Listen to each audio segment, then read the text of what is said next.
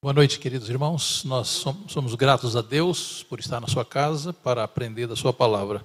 Os irmãos se lembram que na quarta-feira passada nós lemos um texto do Espírito de Profecia dizendo que todos os cristãos têm muitos motivos para agradecer a Deus pela carta aos Romanos. E o Lutero dizia que essa, essa carta é a chave para a compreensão da Bíblia.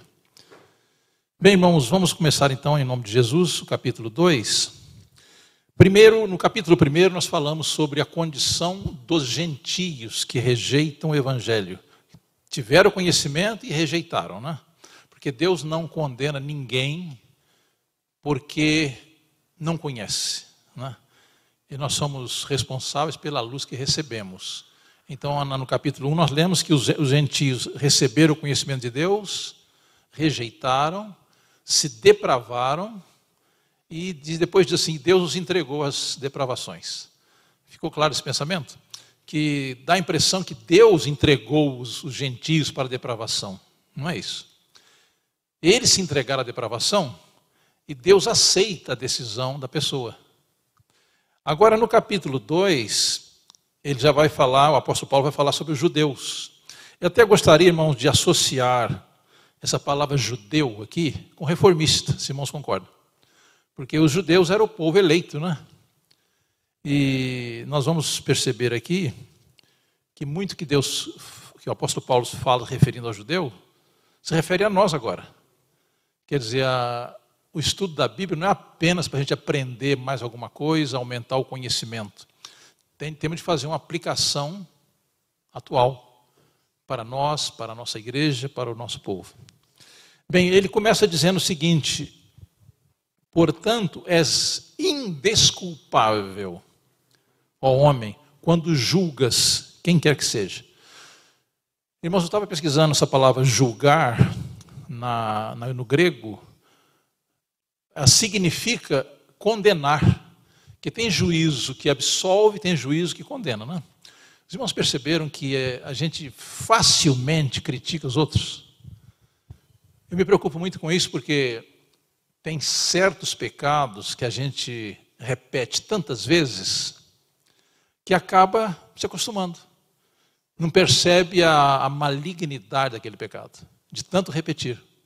Por exemplo, o Espírito de Profecia fala que no tempo de Abraão, a poligamia tinha se tornado tão comum que o próprio povo de Deus não considerava a poligamia um pecado, embora seja um grave pecado. Então, o que, que, que os irmãos acham de criticar os outros? É um grave pecado? É um grave pecado. Mas a gente parece que, que fala assim tão facilmente, né? Critica, condena tão facilmente os outros, né? Mas o que, que diz aqui a palavra de Deus? És indesculpável, ó homem, quando julgas quem quer que seja, porque no que julgas a outro, a ti mesmo te condenas, pois praticas as próprias coisas que condenas. Interessante, não? Aqui diz que sempre que nós estamos condenando os outros, nós estamos nos condenando a nós mesmos, porque praticamos a mesma coisa. Então, o que é que se chama nós pregarmos contra alguma coisa e praticarmos aquela mesma coisa? Hipocrisia, né? Farisaísmo. Então, irmãos, eu me preocupo com certos pecados que nós cometemos, se tornam assim tão corriqueiros, né? tão costumeiros, que acaba, acaba não, não percebemos a malignidade daquele pecado. Então, de acordo com a palavra de Deus, qualquer pecado é pecado. Todo pecado recebe a condenação de Deus. É claro que nós não somos julgados por uma luz que não conhecemos. Mas será que nós sabemos que criticar os outros é pecado? Sabemos, né? Então aqui somos indesculpáveis. Agora, verso 2 diz assim: Bem sabemos que o juízo de Deus é segundo a verdade. Então, o julgamento que Deus faz é um julgamento justo, correto. Então, Deus, Deus não julga segundo a aparência, ele julga segundo a verdade. Então aqui diz assim: bem sabemos que o juízo de Deus é a segunda verdade contra os que professam, praticam tais coisas. Então, até aqui, que pecado o apóstolo Paulo está condenando? Pecado da crítica, do julgamento condenatório.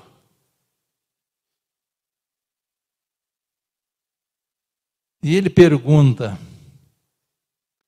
verso 3: Tu, ó homem, que condena os que praticam tais coisas e fazes as mesmas, pensa que te livrarás do juízo de Deus? Irmãos, quando nós estamos condenando os outros, talvez inconscientemente, o que, é que estamos fazendo? Quando condenamos os outros, eu estou escondendo a minha, o meu erro escondendo o meu pecado. Então, quando eu chamo atenção para algo na vida dos outros, eu estou mostrando que eu sou melhor. Eu estou dando uma, a impressão que sou melhor, né? Quando na realidade não é o caso. Então aqui diz assim: Pensa que te livrarás do juízo de Deus? Bem, como que nós podemos nos livrar do juízo de Deus? Podemos nos livrar, né? Ah, o Evangelho oferece esperança, né? Claro que podemos. O que, é que nós necessitamos? Arrependimento e fé. Né? Então, eu, se eu tenho cometido tais erros e reconheço, então eu posso ser absolvido. Qual é a condição? Por exemplo, 1 João 9 diz: se confessarmos nossos pecados, Ele é fiel e justo para nos perdoar e nos purificar de toda injustiça. Então há solução. Agora, o que o Paulo está advertindo é que o fato de eu estar acusando os outros não vai me livrar, a menos que eu me arrependa, não? E creia. Verso 4: Ou desprezas a riqueza da sua bondade e tolerância e longanimidade, ignorando que a bondade de Deus é que te conduz ao arrependimento? Irmãos, a palavra arrependimento é uma palavra muito chave no plano da salvação.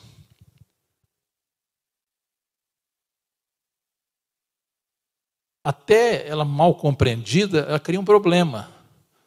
Porque alguém pensa assim, eu, eu preciso me arrepender para que Deus me aceite. Certo ou errado? Hã? Certo ou errado? Eu me arrependo para que Deus me aceite? Ou Deus me aceita para que eu me arrependa? Está claro? Então nós devemos ir a Deus como estamos. Eu não consigo produzir arrependimento por mim mesmo. Observem que o texto que nós acabamos de ler agora diz assim: a bondade de Deus te conduz ao arrependimento. Então, arrependimento não é obra minha, não é obra do ser humano. Eu posso me entristecer por alguma coisa que eu fiz, porque eu tomei prejuízo, dei uma cabeçada, etc, etc. Mas isso não é arrependimento. Arrependimento, diz a inspiração, é tristeza pelo pecado e abandono do mesmo. E só quem produz esse arrependimento é o Espírito Santo. Então, muitos cometem o grave erro, diz a inspiração, de esperar produzir arrependimento para depois ir a Cristo. Essa é uma cilada satânica. Então eu primeiro tenho que ir a Cristo, porque sem Ele eu não posso me arrepender. Então, né, realmente, quem o arrependimento no pecador é o Espírito Santo. Então eu vou a Cristo como eu estou e Ele me dá o arrependimento. Então, repito o verso aqui, diz assim: "O desprezas a riqueza de sua bondade e tolerância e longanimidade, ignorando que a bondade de Deus é que te conduz ao arrependimento. Irmão, já pensaram se, se qualquer pecado que cometemos, Deus já nos punisse imediatamente? Aqui fala de tolerância, benignidade e paciência. Tem um verso de Salmo que diz assim: Senhor, se tu observares a iniquidade, quem vai sobrar? E o, e o verso seguinte diz assim: Mas contigo está o perdão, para que sejas temido. Então, o que, o que nos leva ao arrependimento é o amor de Deus, a bondade de Deus, a paciência de Deus conosco. E nós devemos ser pacientes com os outros, como Deus é paciente conosco. Verso 5: Mas segundo a tua dureza e coração impenitente, acumulas contra ti mesmo ira para o dia da ira e da revelação do justo juízo de Deus, que retribuirá a cada um segundo o seu procedimento. Irmãos, aqui tem uma palavra que é um obstáculo muito grande na, na nossa salvação. Qual é a palavra, hein? Verso 5 diz assim: Mas segundo a tua dureza e coração impenitente. Quer dizer, a impenitência é a recusa do arrependimento. É a persistência no pecado. Então, na realidade, irmãos, ninguém vai se perder porque cometeu pecado. Senão ninguém seria salvo, né? Mas os que se perderem vão se perder porque recusaram o arrependimento, recusaram a graça de Deus. Então, a salvação é oferecida a todos, sem exceção. Mas, se nós nos endurecemos contra o arrependimento, se nós nos endurecemos contra a voz do Espírito Santo, então o que, diz o apóstolo Paulo? Nós estamos acumulando ira para o dia da ira. Quando Deus julgará cada um segundo as suas obras. E o verso 7 diz: Vida eterna, os que perseverando em fazer o bem, procuram glória, honra e incorruptibilidade, mas ira e indignação aos facciosos que desobedece à verdade e obedece à injustiça. Tribulação e angústia virão sobre a alma de qualquer homem que faz o mal, ao judeu primeiro e também ao grego. Bem, essa expressão judeu e grego, então o apóstolo Paulo sempre classificava as pessoas em povo de Deus e quem não é povo de Deus. Judeu gentio. Ele usava a expressão judeu e grego, né? E no nosso caso, irmãos, que nós conhecemos a palavra de Deus, conhecemos a verdade, em que classe estaríamos? Judeus ou gregos? Judeus, né?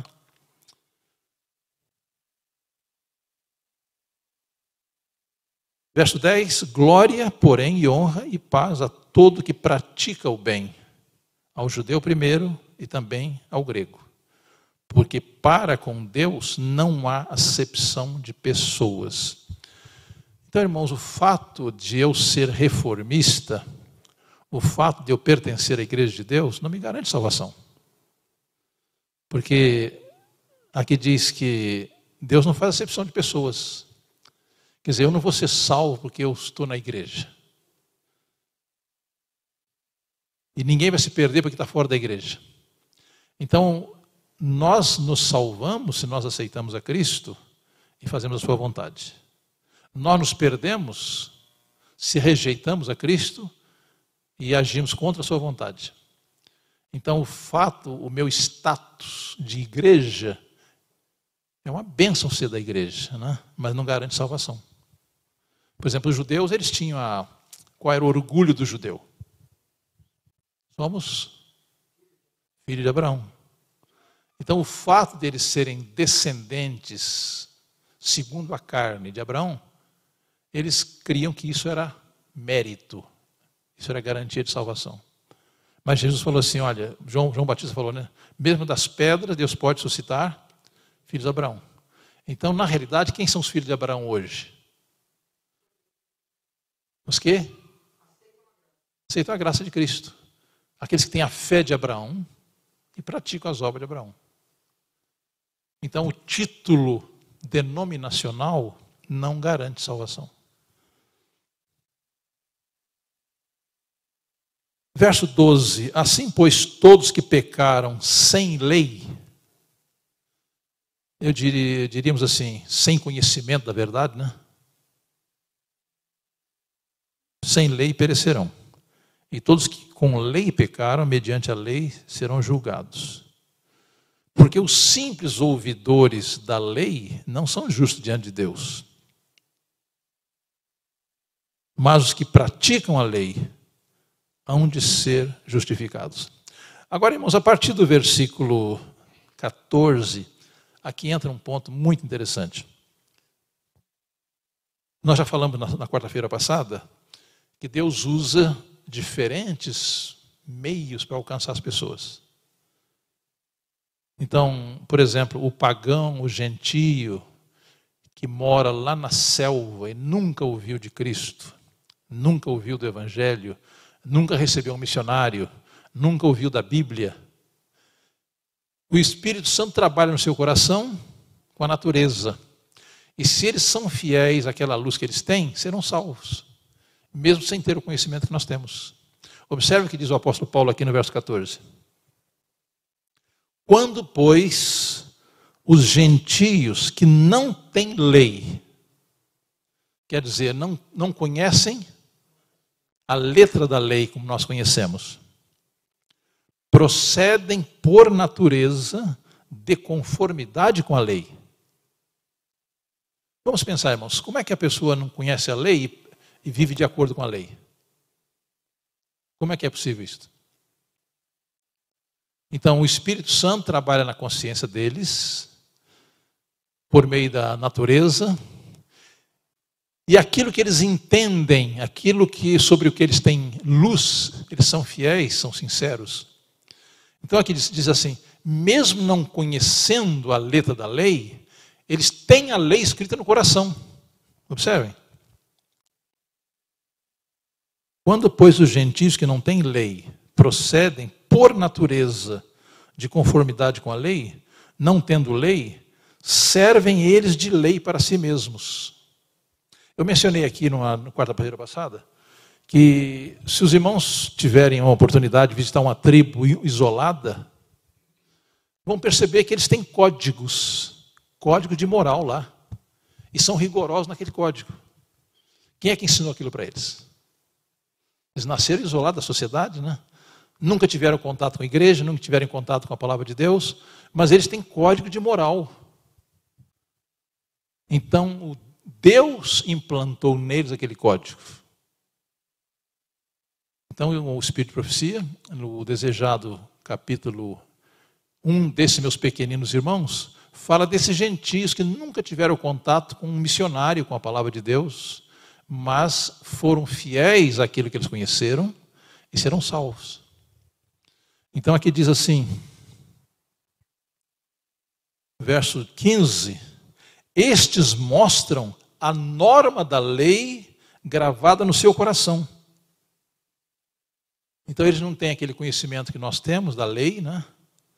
certos detalhes da lei, sábado e outros pontos, mas eles são fiéis àquela luz que eles têm.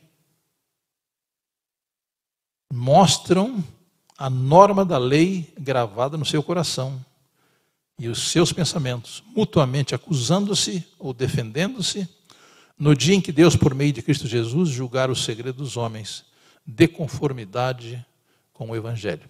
Bem, irmãos, agora o apóstolo Paulo ele, ele fala especificamente sobre os judeus. Então eu quero pedir licença aos irmãos para aplicar essa palavra para nós, tá bem? Quando fala de judeus aqui, fala de um povo que conhece a verdade. Então eu, eu trocaria a palavra judeu para reformista. Está claro? Então aqui diz assim: se porém tu que tens por sobrenome judeu e repousas na lei e te glorias em Deus, que conhece a sua vontade, aprovas as coisas excelentes, sendo instruído na lei. Isso aplica a nós aqui? Será que nós temos conhecimento? da lei, nos gloriamos em Deus, conhecemos a Sua vontade, aprovamos as coisas excelentes, somos instruídos na lei. Irmãos, eu me lembro que desde garoto eu aprendi a memorizar os Dez Mandamentos. E o meu pai, quando ele aceitou a fé, em 1942, a nossa família era a única família na cidade que guardava, que conhecia o, a mensagem da reforma. Então, na, na, ocasião do seu batismo, não tinha ninguém para dar testemunho do meu pai. Então, o que, que o pastor fez? Olha, então, irmão, antes do batismo, vai ter que memorizar os dez mandamentos. E ele memorizou. Então, irmãos, nós somos instruídos na letra da lei, não somos? Eu digo na letra, porque existe uma diferença entre a letra da lei e o espírito da lei. Então, normalmente nós nos consideramos guardadores da lei, porque não vamos à guerra, não pegamos a arma para matar ninguém, não usamos arma branca. Mas quando estudamos a, a profundidade da lei, conforme Cristo apresentou no Sermão da Montanha, o que, que disse Jesus? Ouviste que foi dito aos antigos: não matarás. Eu, porém, vos digo: aquele que aborrece ao seu irmão é homicida, é assassino. Então, quando estudamos os Dez Mandamentos, quando estudamos a lei aprofundada por Cristo no Sermão da Montanha, nós ficamos envergonhados. Será que eu guardo a lei mesmo? Então, eu, aqui eu, eu faço a divisão entre conhecer a letra da lei, que nós sabemos de cor, e o espírito da lei.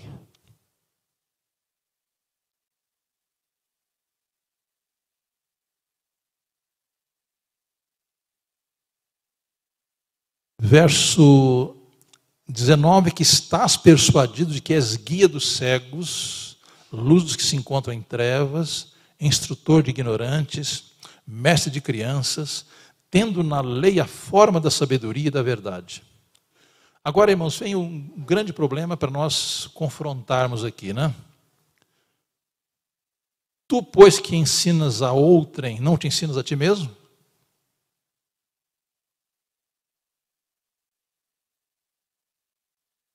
Tu que pregas que não se deve furtar, furtas? Eu estava lendo o, o comentário do Espírito de Profecia sobre os Dez Mandamentos, né? Então ali diz assim: Irmão, sabe a diferença entre furto e roubo, não é? O que é furto e o que é roubo? Irmão Jaime?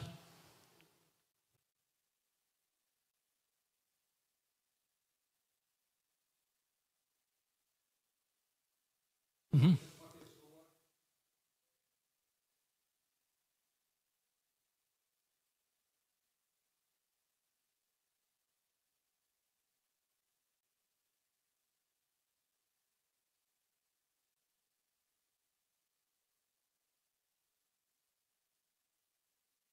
Obrigado, irmão.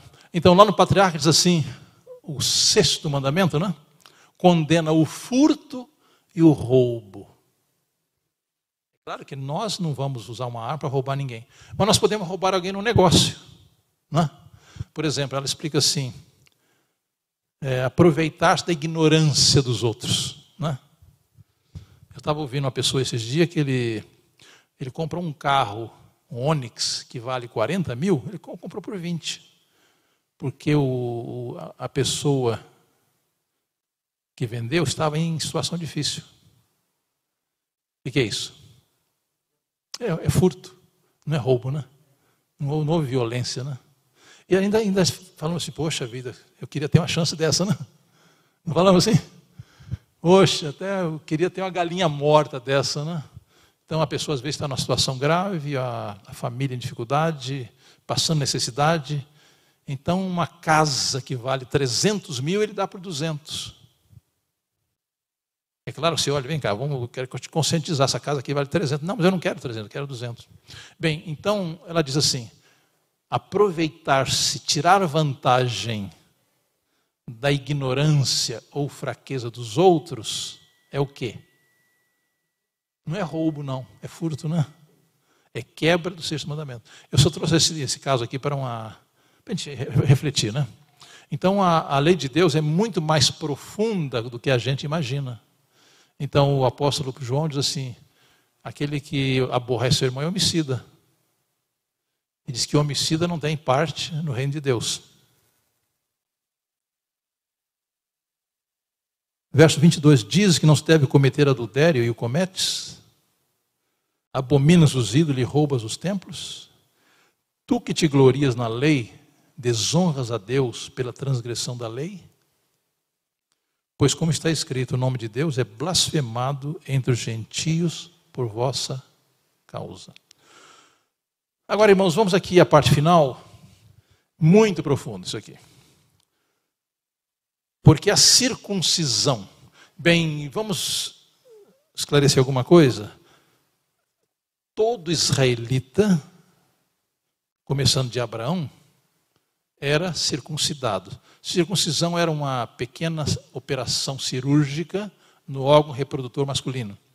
Então, a pessoa que era circuncidada, ela se identificava como o povo de Deus.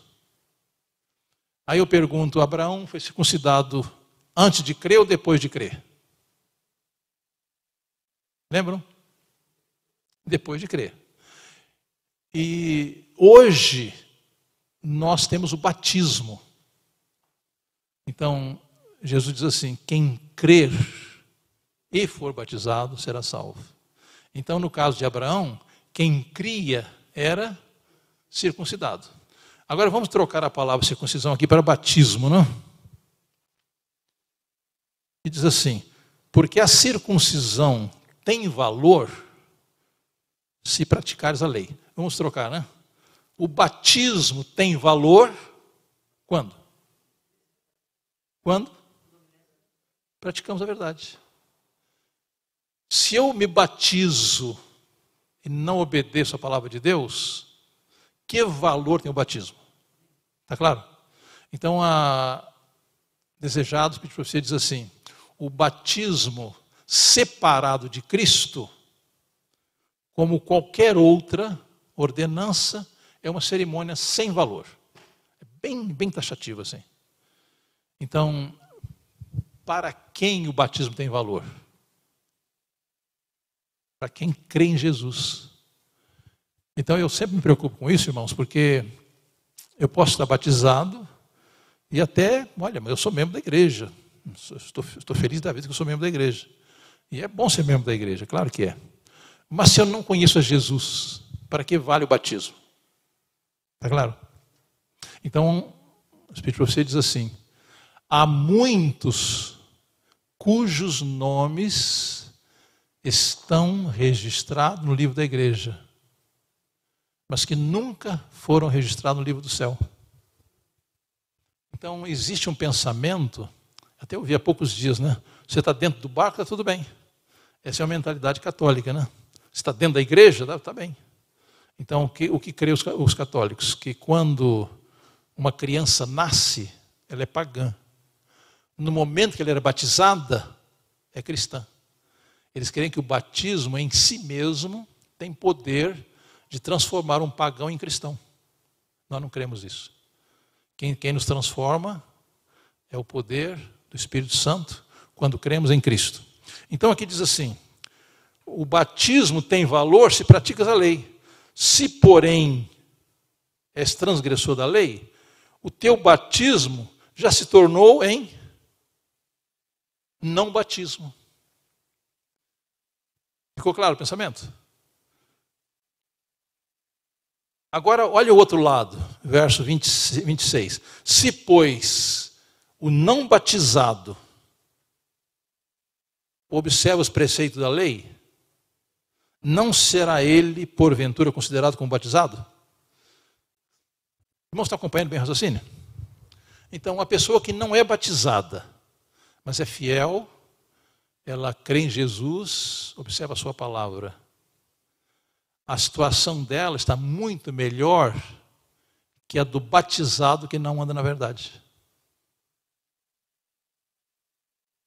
Vamos continuar. Verso 27. E se aquele que não é batizado, aqui diz incircunciso, não? Por natureza cumpre a lei, por exemplo, há pouco nós falamos daqueles gentios que vivem lá na selva, isolados, nunca ouviram a verdade, mas obedecem à lei de acordo com o conhecimento deles. e nunca foram batizados. Qual é a condição deles? Está claro? Então aqui diz assim. Eu vou ler como está, depois vou fazer a paráfrase, né? Se aquele que é incircunciso por natureza cumpre a lei, certamente ele te julgará a ti, que não obstante a letra e a circuncisão, és transgressor da lei. Não perceberam? Percebem, irmãos, como é, é sério o problema?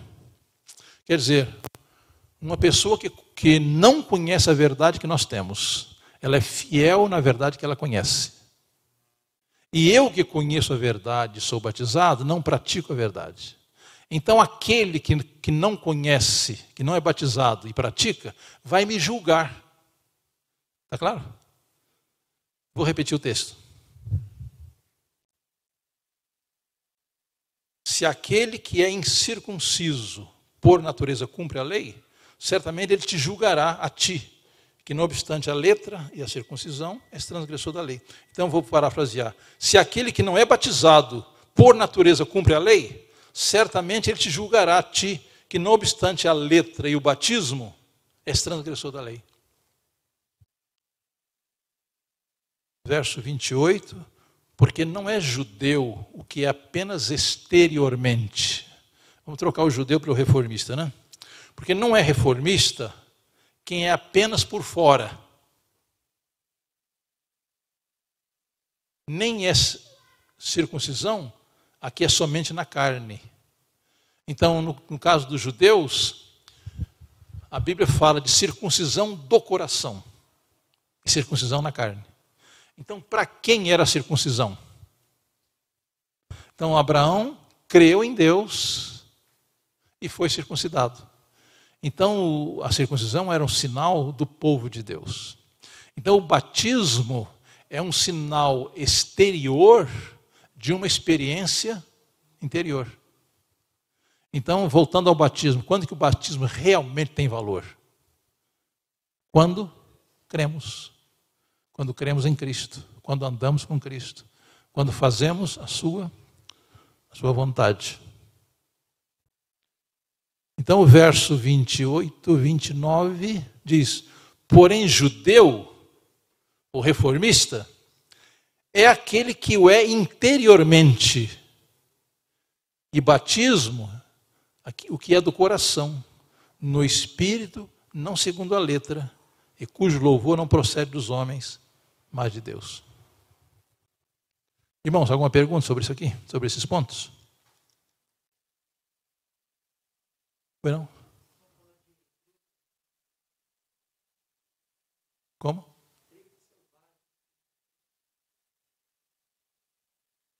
Mas sabe o que acontece? É que entre os pagãos sempre há pessoas que aceitam, entendeu? Mesmo que há uma tribo, como tribo não aceite. Mas entre eles tem pessoas piedosas. Entendeu? É claro que uma tribo toda veio não aceitou, mas entre eles há pessoas fiéis. A realidade é a seguinte: ninguém fica sem luz. Embora a luz seja proporcional ao nosso conhecimento, né? mas todos recebem uma medida de luz. E seremos julgados por Deus em função daquela luz que nós temos, se obedecemos ou não. Então aqui diz assim: Deus não julga o homem pelo pela aparência, pelo exterior. Diz assim, porque porém judeu é aquele que é interiormente, e circuncisão aqui é do coração, no espírito, não segundo a letra, cujo louvor não procede dos homens, mas de Deus. Bem, irmãos, então nesse capítulo 2, o apóstolo Paulo ele faz uma análise da condição do povo de Deus.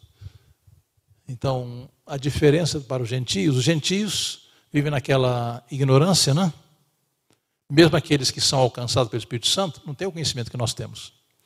E agora, disse, disse Cristo, aquele que conhecia, aquele servo que conhecia e não praticou, será castigado com muitos açoites. E aquele servo que não conhecia será castigado com poucos açoites. Então, irmãos, nós temos um grande privilégio, não é? Eu tenho convicção, irmãos, que a luz que nós temos como igreja é a maior luz que existe. É um privilégio, não é?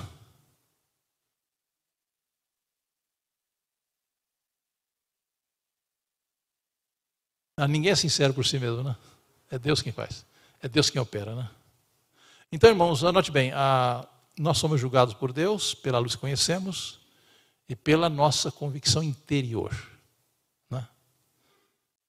Então, a, o batismo é, um, é uma certidão de nascimento.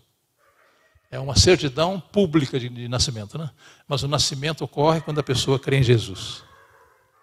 Então, o apóstolo João diz em 1 João 12, 13: Mas a todos que o receberam, aos que creem no seu nome, deu-lhes o poder de serem feitos filhos de Deus. Então nós nos tornamos filhos de Deus quando cremos em Jesus. E somos reconhecidos como filhos de Deus com a certidão pública do batismo. Então o batismo é uma bênção. O batismo é uma é uma, um ato público que confirma uma decisão interior, que é a fé. Queridos irmãos, se tiver alguma pergunta, vamos, podemos dialogar. Se não, podemos parar por aqui. Se Deus quiser, na próxima quarta-feira, vamos continuar no capítulo 3.